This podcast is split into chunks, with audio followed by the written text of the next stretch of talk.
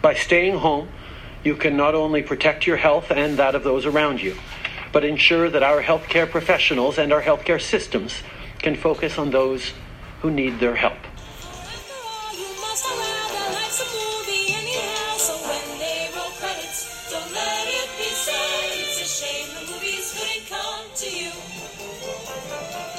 Hello and welcome to Corona Movie Club, my entertainment world's answer to social isolation. Um, so we have a schedule of movies, and we're all going to watch them independently in our own socially isolated homes. And then three times a week, we're going to get together over the internet and talk about them, just like your mom's old book club used to do. Um, except now there's nothing old about it because it's all over the internet, and we're all social isolating so that we don't help spread the coronavirus around the universe. Um, so we have people from all over North America who are participating, and there's going to be different people on each call from the uh, core group.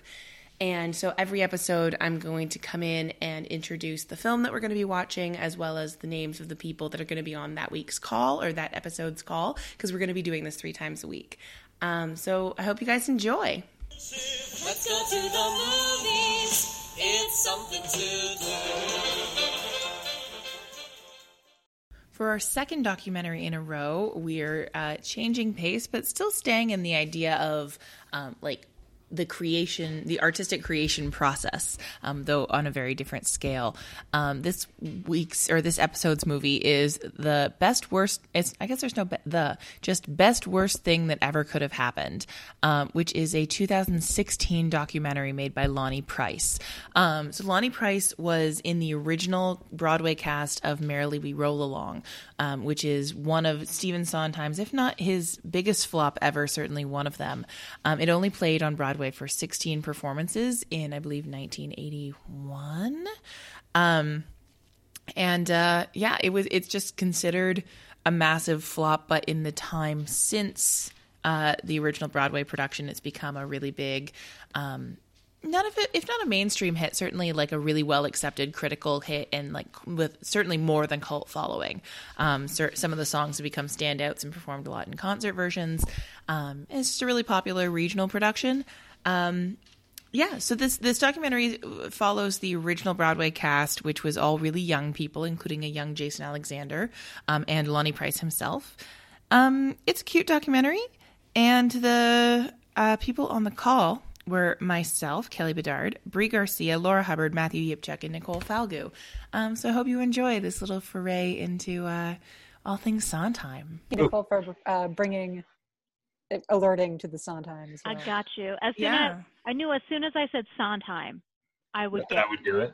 Yeah. Sometimes you just reel everybody okay. in. So as as a musical theater person, yeah. um, I gotta say my Sondheim knowledge. I mean, like if you are into musical theater, there's like a baseline amount of Sondheim knowledge you just do have. Mm-hmm. But yeah. I will I will say mine is pretty severely lacking from like above that baseline. Like I obviously know Into the Woods really well, Company, um, and Sweeney Todd because they're produced constantly. But other than that, I I I just feel like I don't know really anything. I mean, I loved his birthday. That was oh, really yeah. fun. I mean, com- company. The music I, is I mean, fantastic yeah, yeah, but i have like i have like select selections from some of the others that have made it onto my playlists over the years. Like i've got a little bit of evening, evening primrose here and there you know but like yeah a little night music. A, a, well see i hate yeah. a little night music the one time i saw it but i love the one song right? Like sending right. the clowns is beautiful.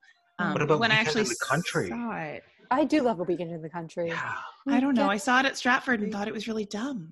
So like I don't oh know. yeah so I just don't know. I don't know my my Sondheim, and I feel like a weird um, poser because Ooh. I like know a lot about no, Andrew Lloyd Webber. I feel like I'm I'm I'm definitely like I feel like I'm versed enough. I have been around like my aunt and uncle. Like they're really like my uncle's like very good pianist, and he'll play. um at, He'll just like, break out like company all the time, which is great. And like it's so like there's a some Christmas parties where they uh, do like you could drive a person crazy, like do all that, and then there's um, your family is too cute for words. Yeah, no, and then there's this. It's my cousin's friend. She's a beautiful singing voice, and she'll do the uh, "Not Getting Married Today."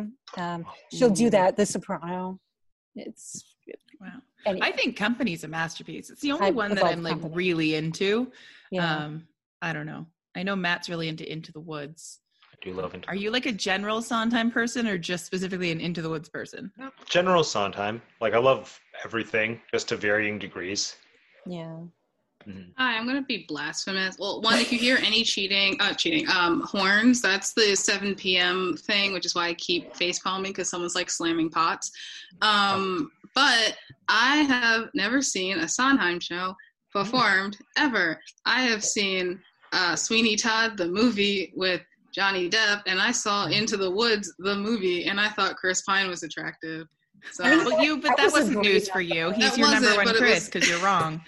that still um, counts. That still counts. It does. I actually think the Into the Woods movie is not half bad. So I think that totally it's counts. not half bad, but since it's not full good, yeah. it's not as good as it could be, and therefore is a disappointment.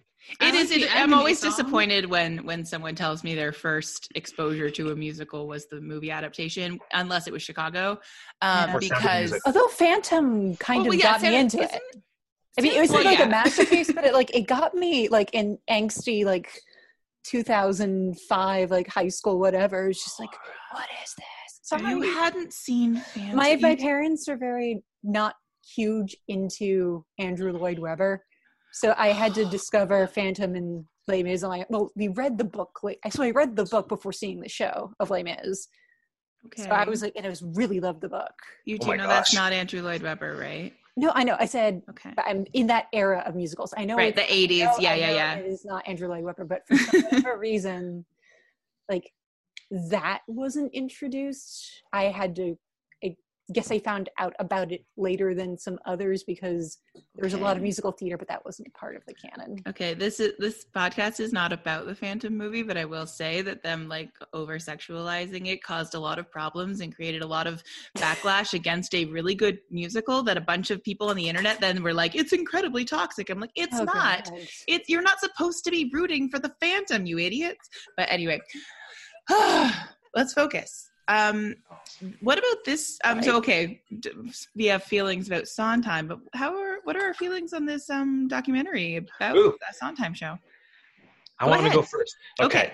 also, preface: I have to duck out at like seven thirty because I'm doing "Who's Afraid of Virginia Woolf" with Ooh. some Canada A people. I'm George. I know. Ooh. I'm ready. I'm That's ready. the leading go. role, everybody. That's amazing. I know. So many big words. So here we go. Just in case I disappear, which I will. Um, I just I love I really love this movie because I like documentaries in general, but then documentaries mixed with musical theater, like musical theater that I like is just the recipe for something that I will probably love, and I did love this. Mm-hmm. And it's similar to reminds me of the Chorus Line documentary, um, Every mm-hmm. Little Step, where I think it's interesting that in some ways the documentary about the piece is a better exploration of the themes than the piece that it's about, which I find really fascinating. Mm. Just how this whole thing, like like the story of all the people who created Merrily, just inevitably mirrored everything that Merrily is about, with like the industry breaking apart friendships, and then people growing up and then reflecting on their lives when they were kids, and then seeing like what happened and asking themselves, "Oh, do I like who I am now?" Do I not? Like, I can't change it. Would I change anything I did? So, just like knowing the show and loving the show as much as I do, this is like the optimal, like, complement to Merrily We Roll On, which I really love. Those are my opening thoughts.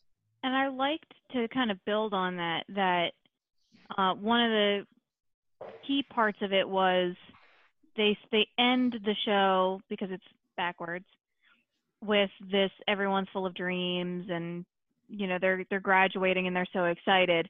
And then you have one of the cast members literally say that she wants her her children to be able to dream but she doesn't want them to take it too far. Mm-hmm. and i was like that's a really interesting take on something that parents usually instill on their children very very early is that you can chase your dreams and go for it. And it's your attitude not your aptitude that determines your altitude but this one this woman goes through this experience and because of that she kind of changes part of that platitude mm. have you so how many of seen Merrily We Roll Along. Never. Seen it Yeah. three times. Oh wow! Yeah, I saw it once a few years. I think it was a. I think BU did a production of it um, at the Hunt. Um, but yeah, I mean, I think being somewhat familiar with it, it was kind of. I did enjoy that. I don't know the theme of the musical and the theme of the documentary, sort of in real life. They complemented each other very well, and it did sort of provide an interesting biographical context um because like sort of the whole disintegrating friendship in that musical kind of caused that to happen in real life and it is sort of picking up the pieces again. We're kind of going in reverse as it were um with getting everyone together in the 2002 they are all together again to do this. I don't know I, I liked i thought it worked well on lot of levels and it was cool that they found that documentary footage from the unaired documentary Um, so, okay, merrily we roll along when you see a regular production nowadays. Does it have um, significant changes? Like, how did it turn into a musical that people like? And does it still? Do they still do that thing with the with the labels on the costumes, or do they have real costumes? It like depends on the production. I think I've never seen a production where they've done the T-shirt label yeah thing. I think it's kind of fallen into being one of those shows where there's like I think maybe two versions that you can license. I don't know officially, but just from what I've seen, I've seen it open with the graduation scene that they show briefly in this, and I've seen it open just with no framing device as a flashback and just opening straight into like the opening scene where they're all at the big Hollywood party. So I don't know if that one time I saw the flashback scene was just Sheridan College like playing around or if it's something that's like legitimately licensable. But I think the show has gotten I think it's been more widely accepted because people, like they said, have had the soundtrack to be able to just like appreciate how good music is and how good the story is over time. And I feel like when you when you don't conceptualize it too heavily with like the t-shirts with the labels when there is still that knack that element of I guess realism with actual costumes, then it's slightly easier to follow. Because the mm. costumes, when you see them, like one of the most, I think, striking things, which ties a lot into the costumes, when you see Merrily live, is seeing like the visual of them in the first scene when they're old and jaded, and then seeing how they visually are at the end when they're younger. Especially because I think I don't know if this was the production I saw or, or if it's implied in the script, but like with Mary, for example, she gradually like lost weight as it went on. So like she was more heavily padded in the 1st Mhm. scene, and then she was like less heavily padded in the last scene, and then some of the other people like yeah, there was some kind of visual thing that was just a through line to see how they progressed from start to finish. So I think like maybe that girl was right. Maybe if she talked Hal Prince out of it, it would have been a success. Is it still? Is it usually like eighteen year olds who do it, or because if it was me, I would cast thirty year olds because then they're playing ten years up, ten years down, and you can figure it out. Um, it depends. I think it's better if, or actually, I don't know what's better. I've seen it a bunch of different ways, and I feel like the- works. I would accept it the most from like just a purely student production because you're already suspending your disbelief for the people playing quote unquote adults anyway. yeah Um, that's what the be that's what the i mean i guess yeah, why it college wasn't- production. Yeah, why it wasn't a shock was that it was a that was sort of to be expected anyway. Um, but I think, if I recall, I don't think they, they did the T-shirt thing. I think they wore just period um, costumes of the time. Uh, because um, there was a production recently in Toronto of um, uh, Sunday in the Park with George, and they did the costume thing, where it like said publicist and stuff on people's shirts in the second act, um, where it was like modern. I don't know. I, so I was wondering because I'm not a huge Sondheim person, so when I saw this documentary, I was like, "Oh, was that like a deep cut Sondheim thing that they took from Merrily? Who knows?" I, I could see someone doing that. But um, I think in the in the documentary it was a Hal Prince thing. Mhm. Yeah, it definitely sounds like it wasn't like actually in the script or anything. It was just Hal Right. Prince maybe having a lapse of judgment. you can Well, only have so many good good ideas in your life. he thought it was good because he thought that everyone was hiding behind the costumes and not unleashing their full potential. Mm. I think he was also probably insecure about like he probably felt uncomfortable about like the suspension of disbelief of having the young people do the older parts and he thought it looked silly and mm-hmm. so he wanted to like distance from it in order to like avoid that feeling of vulnerability and sort of like make it ironic somehow and i think that's always a mistake. Would be mm. my best guess if i was to psychoanalyze the most successful theater director in history Yeah, I think the trap with this show is that it will never fully work because of the age discrepancy thing, which is why I've said since I first saw this when I was like 20 that I wanted to make a film where it was the same actors over time. And now I'm really happy, but also kind of bitter that Richard Linklater is actually doing that. Unfortunately, oh. with me. He Who Shall Not Be Named, though. Yes. Is that canceled? Do we know? Oh, I don't know. I Is it feel them? like they started in 2019, and so if I were them, I would just refilm. Yeah, I'd start over because obviously, like Ben Platt and Beanie Feldstein, that's a slam dunk.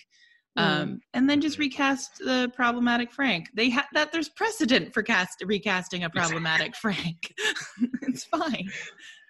Oh, except problematic Frank, the original, was trying so hard, and he seemed Yeah, like he wasn't a bad guy. guy. He just couldn't dance. Yeah, felt so bad for him. Yeah. How Yeah, did he but get so far though? That's what I found so confusing. Like he got cr- uh, he got fired in the middle of previews. Ooh. I think it's because they were chasing. Oh, the original Frank who got fired is um, the guy who was on the poster.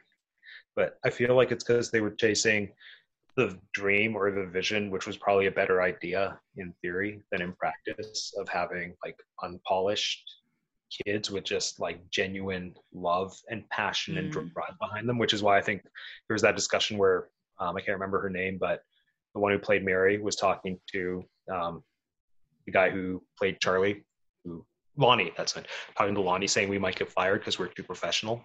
So since that was like something that was on their radar, I think that was probably the vision that they were chasing. Like, look how beautiful it is to have this like raw, untainted talent on stage performing our work before they realized that there had to be a balance. I find that surprising though because certainly in my experience there are so many like still in school like totally raw talent like all- driven by passion people who like could do it like are so good. If you ever go to see like an ESA production, like Etobicoke School of the Arts, like it's all high school kids um or like a, a Wexford production. There's tons of, you know, so that's why I find it surprising that they had something like 12,000 kids audition and they ended up with Bad Frank. Like, How? That Frank. Yeah. Um, if you can't tell, as someone who has never seen a musical, has never heard the music, in fact, had not heard of it before this. Oops. It was actually really interesting kind of looking at it from like a complete outsider's like looking in. I mentioned to a friend I was watching this and she referenced um, the producers just in terms of plot wise of what actually happened. She it seems kind of interesting. But I thought the one thing that definitely jumped out to me was just the idea of like this backwards time thing not working just because i remember seeing last five years um, when i was in college and it was just like i completely got that they were two very different like granted one's five years versus like 20 30 years. Um, but like the time thing wasn't really that um, jarring. And so to hear how like audiences is just like completely left was like sad. And i just don't know if it was the music like people hadn't been able to kind of like accumulate to the music as long uh, as well with the kids. And so it was a little Yeah. sad but, I mean, first When- of all, the last five years is a perfect musical. So uh, you- if you were to walk out of the last five years, you'd be crazy.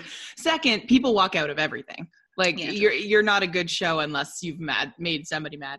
Um, and third, I think I think you hit it on the head when you said it's like granted it's five years versus twenty years. Mhm. I think, um, and also you've got half the narrative in the last five years going forward. Yeah. Um, but I think most there's a large number of actors who can play 22 to 27, which is the age range in the last five years. Whereas asking someone to play 18 to 38, that's really like it's gonna there's something's gonna look silly. And I personally think they kind of picked the wrong thing. Like if they'd had 30 year olds or even 40 year olds, like you put them in some sneakers and have them do a short scene at the end, at Mm-hmm. which point people theoretically have already bought in. Um, but to start out with the hardest thing for the audience to get on board with, which is seeing the really young actors playing really old, it starts to look Mhm. cartoony and sketch like really quickly. And I think that's probably, they probably never, never got people on board from the 1st Mhm. scene. And then it was, just- Yeah, like when they were going off from that, it kind of almost. I hate that. It, it- they kind of felt like they were kind of like oh, drinking their own Kool Aid. I don't like that phrase, but like where they like hit. I yeah, like I just couldn't think of a better one. But it's like they hit this thing. They're like, this is great. We're gonna keep it.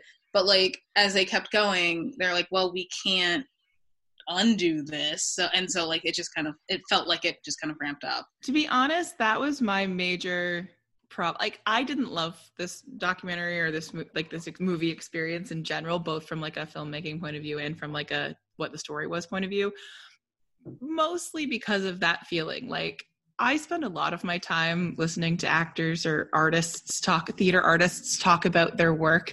And there is there are a few things that are, bore me more than listening to artists talk about how their work was really important.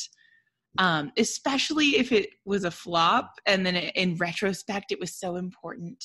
And then um, to, and i really don't like documentaries that are made by people involved in the story Um, Right. they should be made Oh. by e- external filmmakers and this was kind of navel gazy and like it was about us and i just oh it just kind of irritated me and like i have a fairly high threshold for tolerating theater artists going on about themselves and I still was like, "Oh my god, guys, come on!" So I don't know. Uh, Maybe I was just in the wrong mood for it, but it, it really bugged me. I think it would normally bug me in any other case. I think just since I have the prejudice of knowing the show as and like Yeah. loving the show as much as I do, just how it works for me just because it is like a biased perspective from someone who again is like mirroring the theme that I really love in the show about like looking reflecting on your youth. Just seeing how it's like a reflection on everything and on his career and then coming back to that and then actually having the visual power of the old timey footage and then having him like be able to watch his old self. Like, I think my favorite part is when he's watching it on the Steenbeck machine or whatever that is, and then it's like, "Do you like him?" He's like, "Eh, he's okay. Do you think he'd like you?" Like that part is like gut wrenching. I think. Mm. I I don't have think a- he liked the work I did. Yeah. I have a quick question, uh, Kelly, since you know last five years really well. Do you know when it was first uh, when it first came out, the musical? Anyone? I think it do- was like 2002ish, somewhere in there. Okay. I think it was Yeah, Nicole might know better than, better than I 'cause would. I yeah, because I wonder if that's like part of because it was 1980. Was did it actually come? It was set in 1981, but did Merrily I came, fit. came out? was a- 81, I 80 think was yeah. the year. Yeah. yeah, so hmm. I'm wondering I think with they the started making it in 81. Yeah. So I mean, I would think like the time thing in particular, we've grown more used to nonlinear storytelling, Yeah. which I guess is why, because it looks like that interesting enough that they did the re, um, the reunited version of Merrily We Roll Along in that same year that they were doing the last five years. So Sure.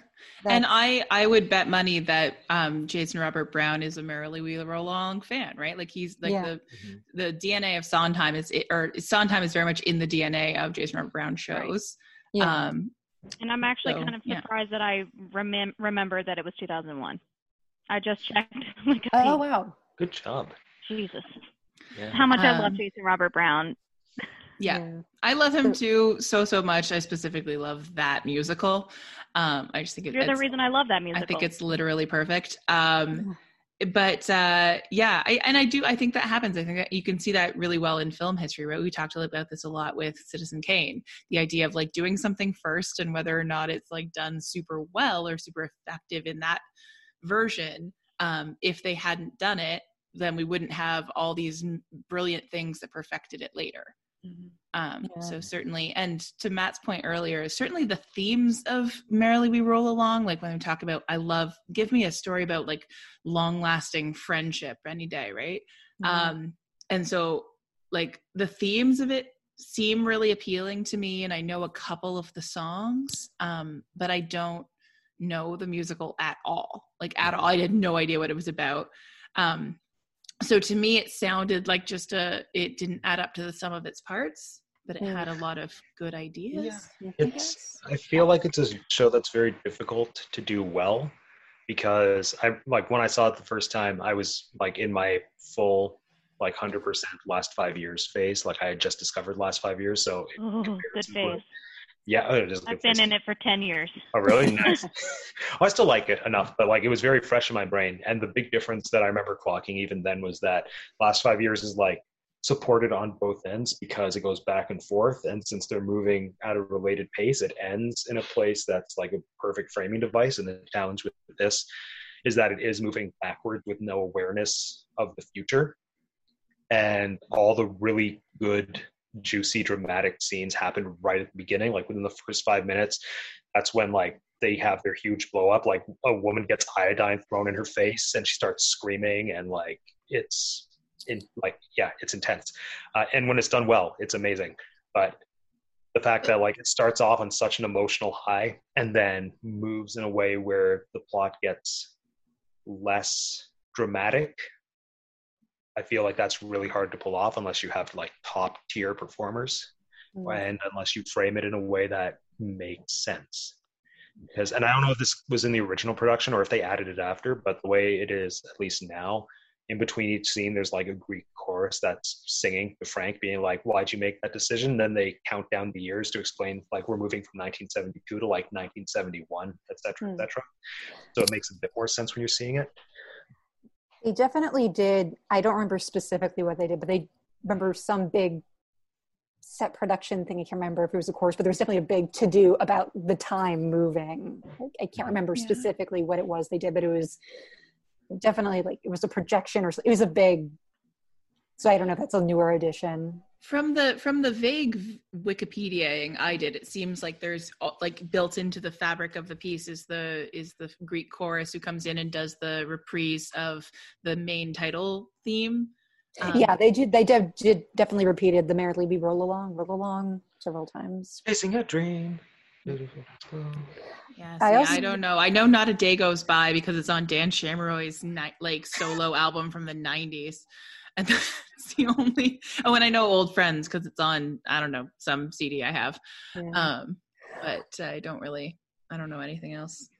I just uh, just out of curiosity, just sort of thinking about why it flopped. I also looked because we were talking about '80s musicals before, and like the big ones were like Les Mis and Phantom, and so Les Mis was released into 1980. and That's a very different sort of musical. Like I feel like you had with Company, like they're very. It's a very thoughtful one where there's sort of big sweeping stories with Phantom and Les Mis. So I could also just be a matter of just the audience like that's not the appetite that the audience wanted at the moment Very possible. Yeah, they were like moving away from um, and like also just melodically. Like I'm not a huge Sondheim person because I like a I like a melody I can sing a little Yeah. bit more. Like he's very um atonal and that story that Jay, I've now heard Jason Alexander say twice this month um about the chromatics. yeah like that's just not you know i'd rather the song not have all the chromatics um and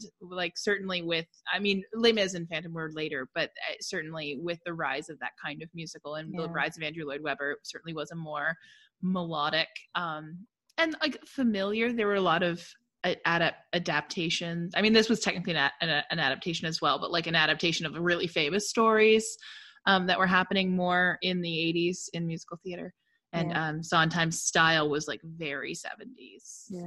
it did look like just looking at the Les Mis wikipedia right now did look like it premiered in 1980 Oh, yeah, did was it? I around the thought it same was- time. I thought Yeah. it was later. Never mind. I'm Wait, wrong. but 19 phantom was later phantom was 1986 it looks Oh. like so And then you have Miss Saigon in 89, and that's Mhm. still like the sweeping stories with a nice melody that I'm pretty sure if you ask any guy on the street, he can sing Why God Why. And you if you ask God, see any guy on the this street. face? There we go. And by any guy on the street, I absolutely mean any guy in an audition room. yeah, I was gonna say like who are I was a I was literally just about to What say who are streets are these on? men, and then Matt started, so I was like, oh, never mind. I'm like, but it is it, oh, thank you, go Matt. Okay, Uh, I have to go. Oh, I had one closing thought before I leave for Okay. Virginia Woolf, which is not very um, philosophical or anything. It just to weigh in on sort of where the conversation is now. But I think another reason it might have flopped is the same reason a ride at Disneyland's uh, Disney's California Adventure flopped, which is an infamous ride called Superstar Limo. If anyone knows their Disney history, it was a ride that Michael Eisner thought was a brilliant idea, where you get into a limo, then you drive past these like animatronic caricatures of people who were then famous, like in '99, like uh, Drew Carey and Paula Abdul, and like people that no one after like five years would care about. And he was approaching it from the mentality of like, oh well, my entire world is Hollywood, and what that schmoozing reality is. And so he thought for himself that since that's something he could relate to, that everyone would love it without having the perspective Mhm. of this is not something other people like normal people would be able to understand. And so I think it's also possible that Merrily in its original production was playing more into the industry corruption side of things instead of into the friendship element because it's sort of equally at least the script from what I remember is equally weighed between the two of them and like the heart of it for me is the friendship and the relationships but it has so much to do with like specifics that not many people can relate to like oh you're selling out because of money and whatever so Yeah. that's my thought for why it could fail yeah. It did yeah, it is seem, very navel gazy. yeah. It did Mhm. seem very sort of geared towards creatives, at least from my impression. But anyway, it's, Okay. Well, we'll let you go. Thanks, Matt. Break Enjoy your leg. Thank you, reading. friends. I shall meow yeah. That's how he signs off. I don't know. Oh. I, I I couldn't tell you. Um, Oh. I mean, I could, but eh. Um, does anyone Uh, else have? I don't have a lot to say about this movie. I mean, it's- much left. Hmm? Do you have? Go ahead. I would say, I mean, I think it's mostly, I don't know, like, I guess the thoughts that it provokes. I don't know if it's necessarily the documentary itself, but just sort of that how it fits into musical theater history. Like, because you think about it, like, Sondheim was sort of a reaction to like Hammerstein, Rodgers and Hammerstein, all of that, where they had big sweeping stories again. And Sondheim kind of broke that up in terms of making it because I feel like a lot of people didn't like company because it's like, oh, that's too close to real life. Like Mm. make it a lot more nuanced. It's just sort of interesting to see. I don't know, like seeing. I guess within, I'm more in the Sondheim mood with this 90th anniversary thing that just showed up, but just sort of interesting to see the place in it. But I don't know that necessarily credit to the documentary, but it just put me on that train of thought.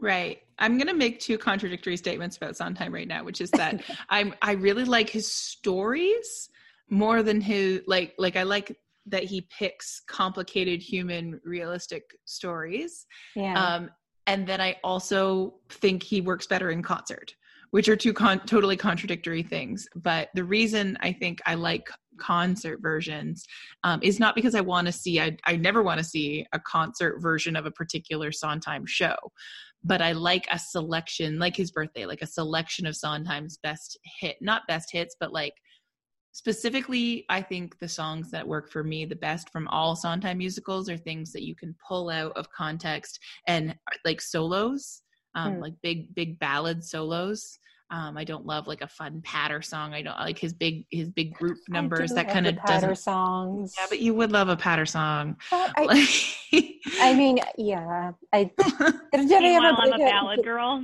Yeah, right. Like it's just like I, I, uh, give me a, a pretty thing that Mandy Patinkin's just gonna sing on a Oh my dog God, walk. Mandy Patinkin. a- Oh, Oh, a- that was acapella. beautiful. Sunday in the Park of George. That was beautiful. It was beautiful. But then I then I saw Sunday in the. Park with George, and I was like, I don't remember this melody when I'm walking out of the theater. Like it doesn't. I don't know. He just doesn't really do it for me. Like the song, he has a couple songs that I just think are beautiful, Yeah. but there's nothing that like reaches right into my heart and just like destroys me the way that my favorite um, songwriters do. I think it's very much you have to be in a different state of mind. It's like, okay, like, I don't know, like in a more analytical, not that you're like, I don't know what, how to describe it, but it's a different, like, I need to adjust my expectations to when I get to Sondheim. Like, I'm appreciating different things about it versus Yeah. like, I want to be swept away on a big experience, which some other I I agree with good at. that, and but then I want a bigger payoff than what's there for the most part. Like I, I hate that I'm like now the like girl coming out against Sondheim. That's lame. I do like Sondheim, and I do it totally acknowledge that all my favorite songwriters owe everything to Sondheim. However, um, things like like you look at old friends for example which is just one of the only ones from merrily that i'm able to analyze because i know it Yeah. um like it does have that sort of like not super singable just kind of like m- mumbly thing to it. In which case because it's like more realistic or whatever in which case i want the lyrics to be incredibly meaningful and incredibly honest but they're not. They're just kind of words. Hmm. Like i don't i don't know. I just I, I feel like the it it's not as enjoyable as i want it to be in order for it like if it's going to be that difficult of a listen i want it to be Mm. more intellectually and emotionally rewarding than it is Yeah. if Being alive. And I don't think it's though. totally Sondheim either, because the original idea from Merrily that we see is through Hal Prince, and I'm. It's one of those like I'm never going to disrespect the dead, and he had a very fantastic career, um, both with and without Sondheim.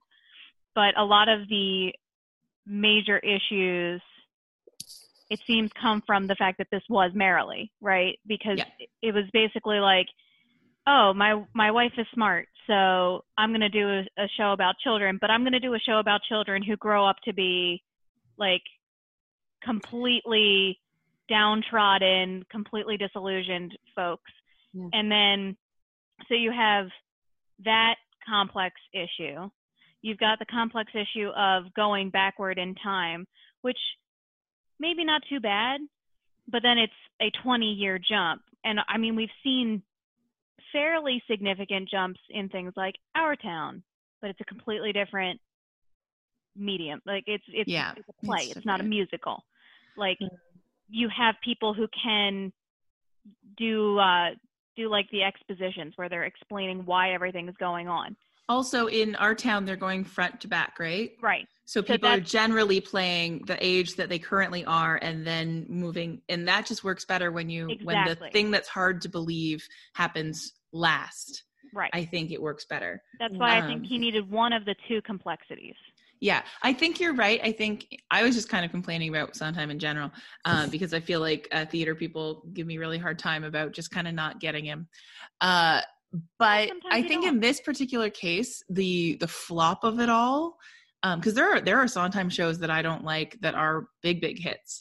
Mhm. So I think the flop of it all really is like this was just not Hal Prince's moment. Like he had a, a quite a few things along the way. Like even the idea of thinking of it as a show about kids, it doesn't seem to be the right approach to to Yeah. the material at all. That's not what this was about, and he was trying to make it about the thing he wanted it to be about instead of the thing that it was. Yeah, when they mentioned that, I'm like, wait, which musical is that?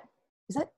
Because when I saw that musical, that was like that was Merrily Roll, you roll along that because I didn't get that that is for kids at all when I saw No. that. Like, yeah, no, I don't even think it was. I don't think it was supposed to be for kids, and I don't think it was supposed to be about kids. But I think Hal Prince thought it was supposed to be about kids. Yeah, yeah. I think I think he just this this piece just did not bring out. It, he it didn't make sense to him, but he didn't know that it didn't make sense to him, and that was where it went wrong. yeah. That's what the Um, documentary I think showed the most. principally. But then I also like the documentary. You can't make a don't make a movie about yourself. Just don't do it. And like I'm glad that he didn't use a ton of his own um, Right. interview. He didn't do a ton of talking head interviews himself. So like was less about him than it could have been, but still it was like I just I prefer a little distance. I prefer to so that you can have a little bit more critical distance Yes. and i just i it gets to me our the the my work is so important this was such an important Right. moment thing And I'm wondering how much of that would have changed if it wasn't Lonny. Like if they weren't talking to a Yeah. fellow cast member who played one of the three leads in the show. exactly exactly So, like, I wonder how much. I mean, you get you get kind of into the critical side of it when you have um, Weizenbach basically being like, "Dude, what the hell?" Um, but other than that, that's kind of the only critic. yeah this to me felt like if eric had made raiders like you know Right. it was just kind of not quite i don't know i it just She says annoyed to the only only one of the three other people on this call actually watch. and Raiders. to the millions of people who tune in every episode who Mhm. just heard the raiders discussion Fair enough. Fair enough. Jumping Um, in just because like yeah, because why not? Oh yeah, well no, it's because it's so interesting because as someone who does not know this musical, I had obviously a completely different experience, and so for me it was this like fascinating. Why am I covering my mouth?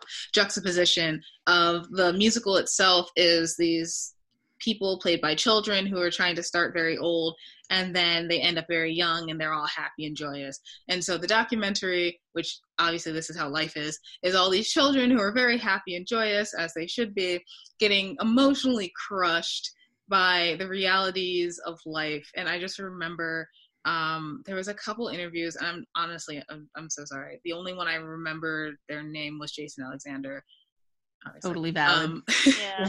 and so when he he's like they're all going through like what they did post and he was saying how he did um Seinfeld and he did all these things, but then he was thinking about going back on Broadway, and his wife was like, "Well, do you want to remember doing eight shows a week, or do you want to remember tucking your kids in at night?" And he's like, "Well, of course, I want to be like the father." And then when it like cuts to him being like, "But sometimes I wonder, like, was that it?" And for some reason, that hit me really hard because it's like both with when he like won his Tony, and he's like, "Oh, is that kind of like all?"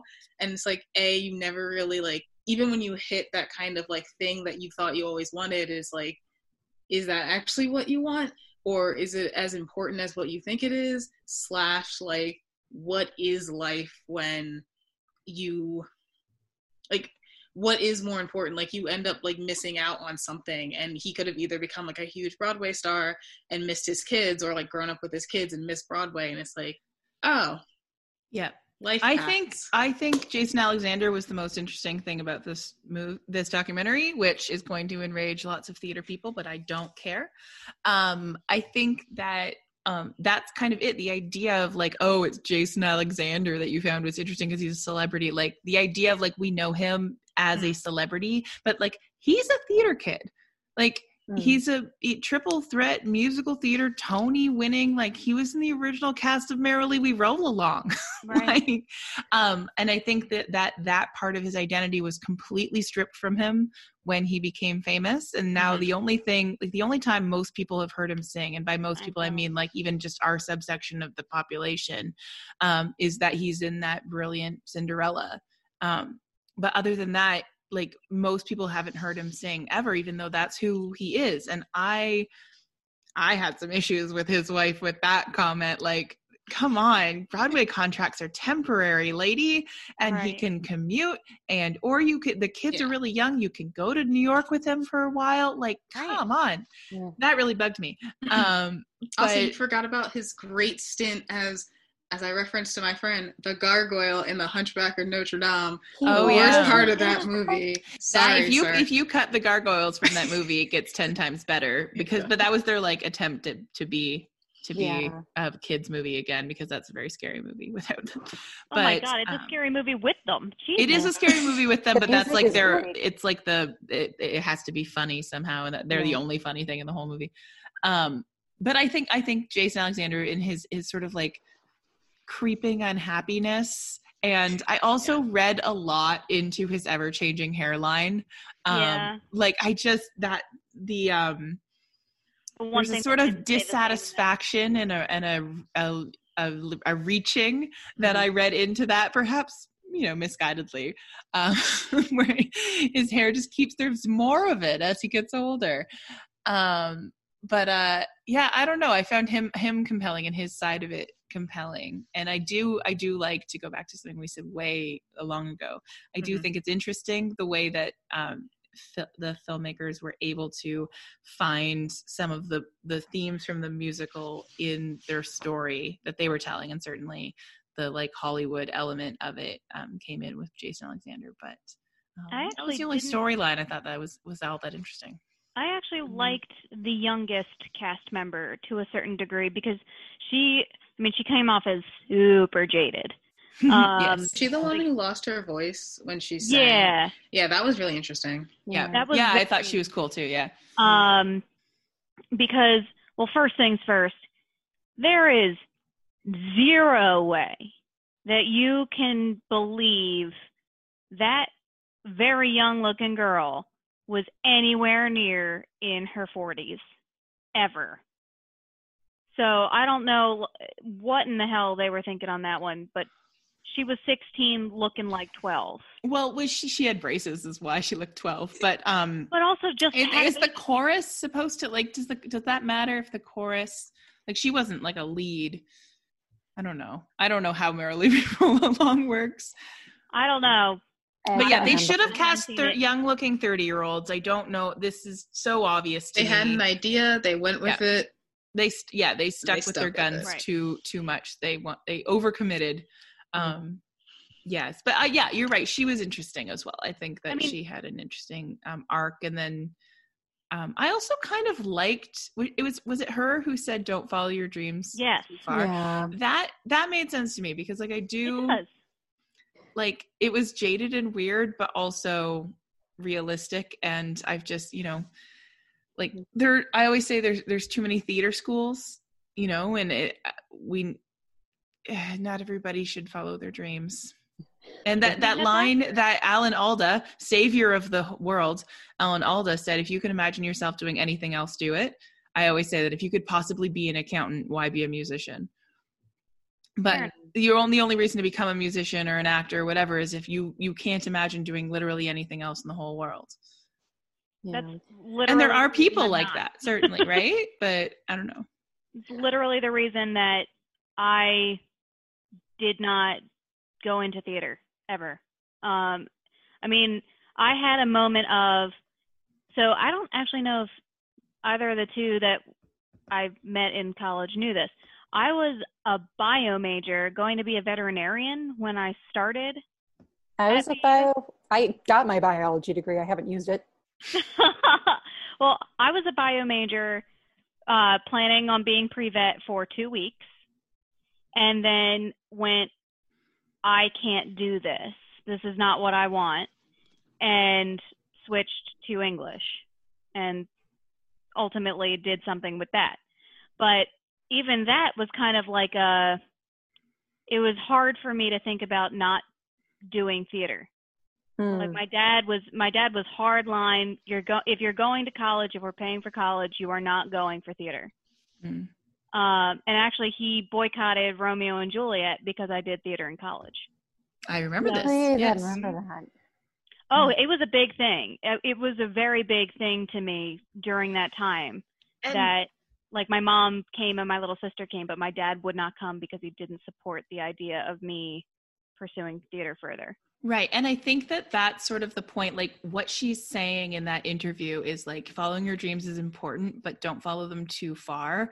Like I think she would never tell you not to do Romeo and Juliet, right? Like because it was a it was an extracurricular. Um, but you know, pursue it, but don't don't give up your happiness for it if there's happiness elsewhere to be found. Now for some people, there are people in the world who like it's that or bust like and if you know they would give up anything in order to do it. But um i don't know. I, I i think that was an interesting angle. She was also quite compelling. Um but uh yeah i don't know. Uh, i And mean I i, did- constantly miss it. Sure Yeah. I mean, you know, Kelly knows that I, I have tried out for theater since as an extracurricular because I do really miss that aspect of it. I mean, 90% of my job relies on me acting in some capacity, so why not bring it in to, you know, coming out of retirement, so to speak. Um, but it's hard, and I do wonder what I missed along the way when I wasn't involved in community theater before. I Yeah. did um let that I think we were saying about the jaded girl I did kind of like because it was again the parallel to the musical where you had sort of the people fresh coming out into one became super jaded one got very successful etc so I thought again with the parallels that worked I not I don't know like I mean I wouldn't say it was like the best critical documentary of that period. I enjoyed it for what it was, and I don't know um, if. I guess the one argument that could be made for the navel gaziness is it sort of has you're in that bubble of that enthusiasm, which is sort of where you begin, like with the kids, where you're just like, oh, we can never mess up. We can. So it, I don't know. I mean, so I definitely wouldn't pick it for like a critical breakdown of Merrily We Roll Along's role in history, but there were aspects of that that I still enjoyed. Yeah, it was it was a nice it was you know interesting enough to see. I I don't feel like I learned that much about Merrily We Roll Along. I would have liked some attempt to be made to try and figure out what was at the core of the rift between Sondheim and Hal Prince. Um, Yeah. They didn't even ask them, which was interesting Hmm. slash actively uninteresting. um, you know, I just I, I don't think it was it, it was a nice enough, interesting enough way to spend 90 minutes of my life, but I don't think it was particularly well made film. Um, has anyone seen the documentary now episode? I was going to bring Based that up. on on this. co-op. You need to. Um, you, they can put that in the link is for American because it's on it's on American Netflix. It might be on Canadian. Um, I don't think we have documentary now on on Netflix, but I'm We- sure people can find it somewhere. Yeah, but we do have it on American Netflix, and it's episode. It's season three, episode three, I think, and it's called Co-op. Yeah, yeah, it's definitely called Co-op. Yeah, it's definitely not on Canadian Netflix because I I definitely searched John Mulaney very recently to make someone watch Yeah. uh, Sack Lunch Bunch. But Um, It's very loosely. The funny thing is, one of my non-musical theater people, like, brought this like, "Oh, you really like this?" And I listened to it, like, wait a minute, this is a spoof of Company. I know what this is, but I was just. It's always exciting when like someone outside of the theater circle, like where they usually tell you just stop talking about theater, stop talking about Shakespeare. I'm like, oh ho, how the tables have turned. yeah. but it's episode three, uh, season three, episode three co-op. So Nicole, I think specifically, you haven't seen it. You should definitely see this. you will you will very much enjoy it. It's very silly, so you know, but um Am it- I not it's, it's- silly? well, sure, yes, but it's it's very enjoyable. Um, if you like uh this and you like John Mulaney, you'll like it. Um, but yeah, okay. So, does anyone have any anything else to say about this documentary? I give it a solid B minus. Yeah, that feels right. It didn't deserve to close in 16 performances. Well, I was going full documentary. no, I'm I was joking. Oh, fair enough. Like if this was on Broadway, I wouldn't close it in 16 performances, but I wouldn't give it any Tonys. That's fair. That's fair. That's Yeah. fair. Yep. Like it was it was enjoyable to know the background of a a flop and it was kind of nice to see how it was made. I did think it was a little too uh you know friendly to what was going on instead of you know giving getting a little more critical but it wasn't bad Yeah.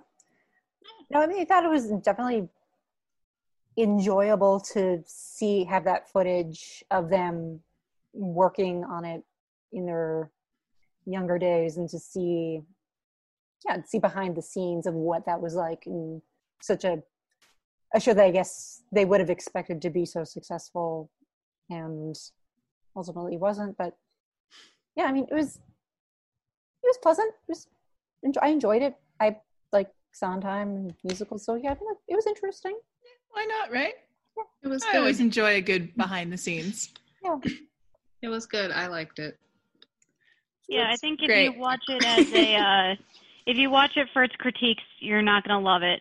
If you watch it for its enjoyableness, you'll like it. Yeah, it was cute. It was why not? I don't In know. words of Brie, Kind of, kind of, a, kind of attracted to young Jason Alexander. I don't know. I'll think about it later. Oh, so weird. I was too, so I'll give you that.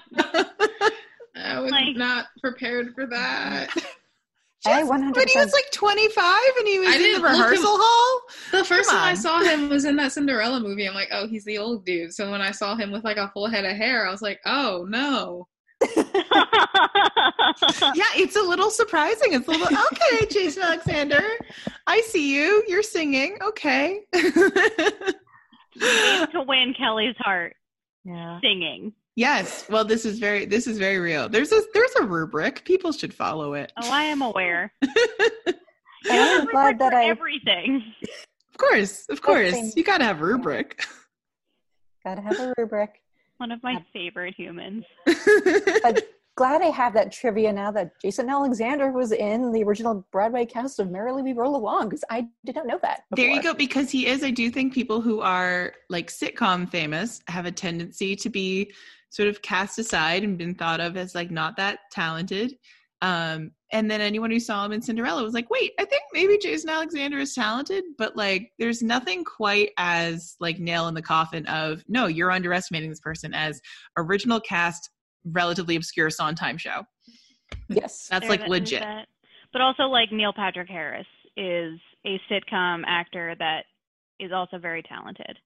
So But Well, he was in Assassins. Like, I one- would say? Neil Patrick Harris Am I making is very far from being overrated or underrated. that's true. He is not someone who is underestimated. In fact, he's someone who's like known as a singer and then is put up against actual singers and it's like, wait, is it possibly he's not really a singer? You know? True. He's I would enough. say, you know, he's think- he's got plenty of the mm-hmm. reputation going for him. I feel like that's his thing. Like he's definitely like you yeah, you know him like as the theater guy that the TV guy that is also really into musicals. Like I feel like that's part of his Yeah. brand. Whereas I think that Jason Alexander is a theater guy who got famous on TV. And there's a very big difference there. Oh yeah. Whereas like Yeah. Neil Patrick Harris is a TV guy who has done some musicals as opposed to a theater guy who, you know, it's a different right. thing. That's fair. Ooh, but what about Hugh Jackman, who like obviously He's a if you movie guy who likes musicals. likes he's not a yeah, or like Uh, does musical. Like he's not a that's not a theater man. He's just Yeah. not. Come on. Theater Come on. Please on. put that on a mug.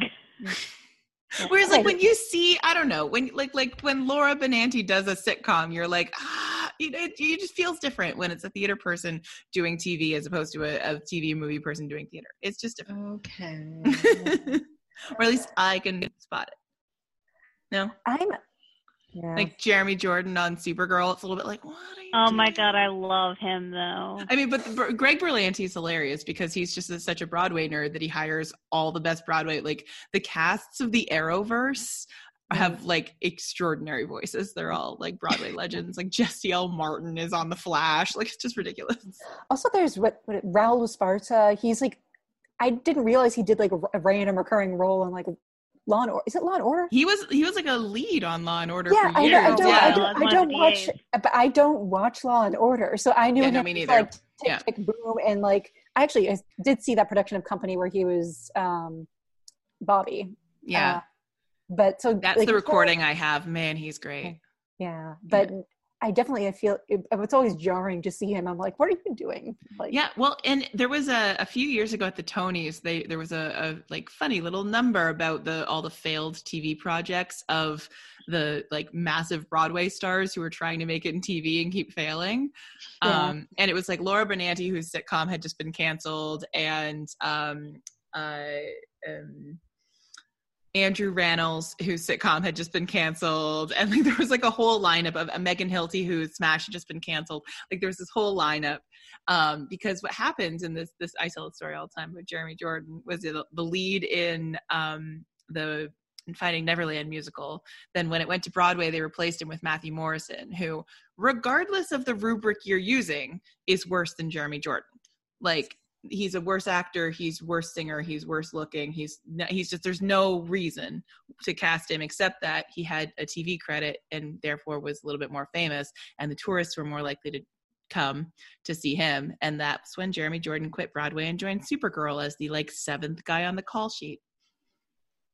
Yeah, So- and he's just fantastic in general. He's fantastic in general, but he's playing like well, he's no longer on it and he went back to Broadway. But like for a while he was like the seventh guy on the on the Supergirl call sheet, just like slumming it because he lost he was losing jobs to people with TV credits. Because Right. you have to you're nothing until you're in Hollywood, even if you're the biggest thing on Broadway. So you see, like if you watch um if you watch uh, The Good Wife, which is filmed in New York and made by Broadway fans, every single supporting character is a Broadway star or like a guest. Oh, every guest star is a Broadway star because it's like Robert and Michelle King are just like, could we get Audra McDonald to play this part? yes, we could. But Yeah. also like Private Practice Grey's Anatomy. Audra McDonald And then we have uh she was so bad on that though. I know, but then they also have Sara Ramirez, who Yep. like dear sweet baby Jesus, do I love listening to her sing Diva's Lament from Spamalot. And she's still good on Grey's Anatomy. I mean, to me, she'll always be the checkout girl from You've Got Mail, but yeah. Rock on. Well, it's definitely Idina made it. Uh, I mean, granted, in Pixar form, but I just remember seeing. Do you remember when Enchanted came out? Yes. movie Oh Enchanted? Yeah. And they cast her in it, and then they didn't have her. Well, sing no, at all. she It's like, specifically requested she not sing. Mhm. Oh, did she? Yeah, she was like, I want to have a movie that has nothing that is based on my acting merit and not like uses my voice as like a crutch. I didn't know she requested that, but that makes sense. But that's what I mean, right? Like, like Aaron Tveit was on Graceland, and like you know, they just Gossip that- Girl. they do that. Yeah, he he has I a lot actually. that. He's done a lot of TV. Mhm. Um, Hmm. But yeah, no, they uh they they do that. And then I mean, have you seen The Politician? He sings in The Politician, but Ben Platt is fantastic in The Politician. Um, and he's a real Broadway guy. Yeah. No, Although he broke out in in Pitch Perfect, so he's sort of like a back and forth kind of. still need to see Yeah. Next to Normal because I would love the cast album of it, but I don't know that I've ever seen it. It's fine. I don't know. I really, I really like it.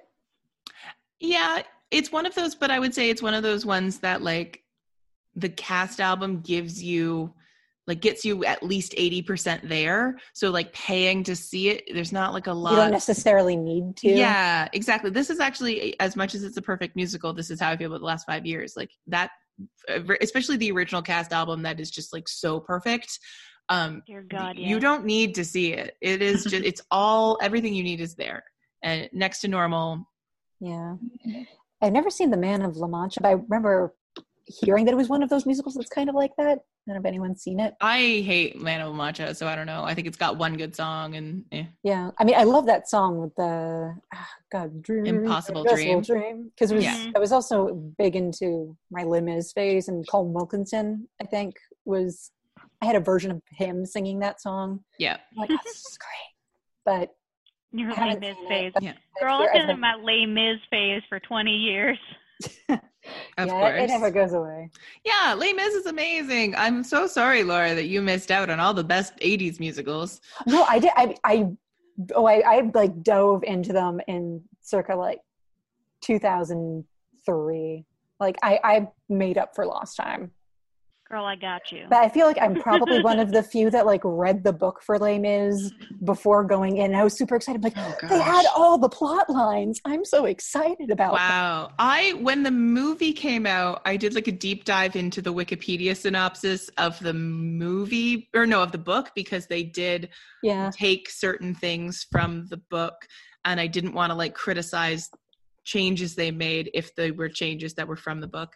yeah. Um, but uh, other than that, no, I, I'd never read it. I have a copy sitting on my shelf because last year Scott Garland was cleaning out his um, bookshelves and was giving away all his books, and I took all of the like big classics um, just because I have space, and so I've never opened it. And he It's was like, I, I don't know why you want this. You're never going to open it. And I was like, it looks But pretty on the shelf, and so there it's just sitting there.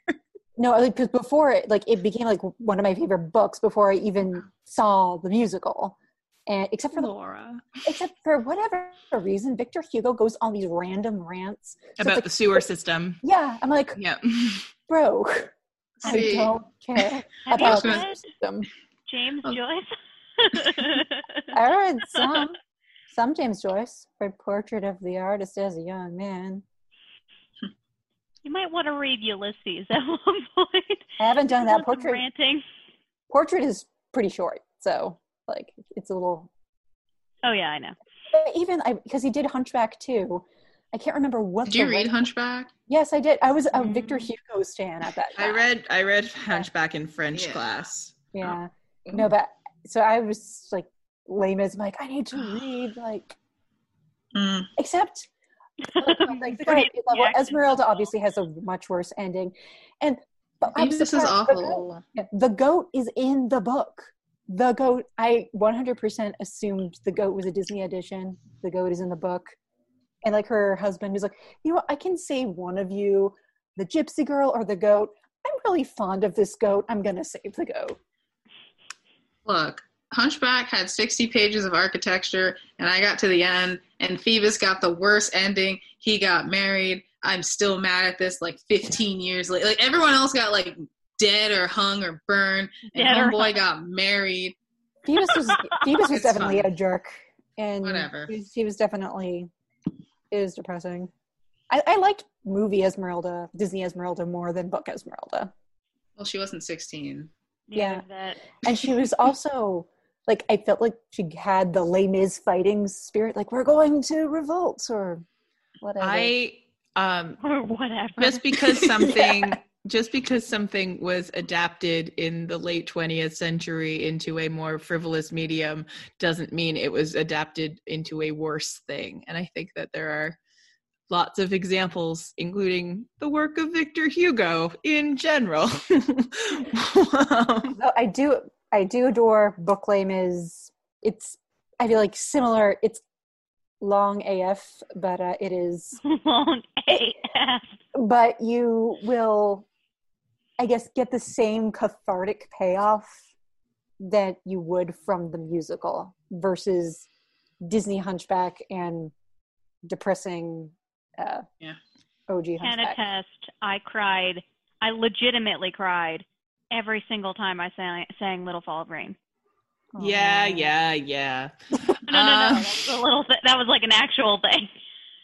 Okay i'm gonna cut it off there because Nicole managed to work in I played Eponine. That's my cutoff. So love you.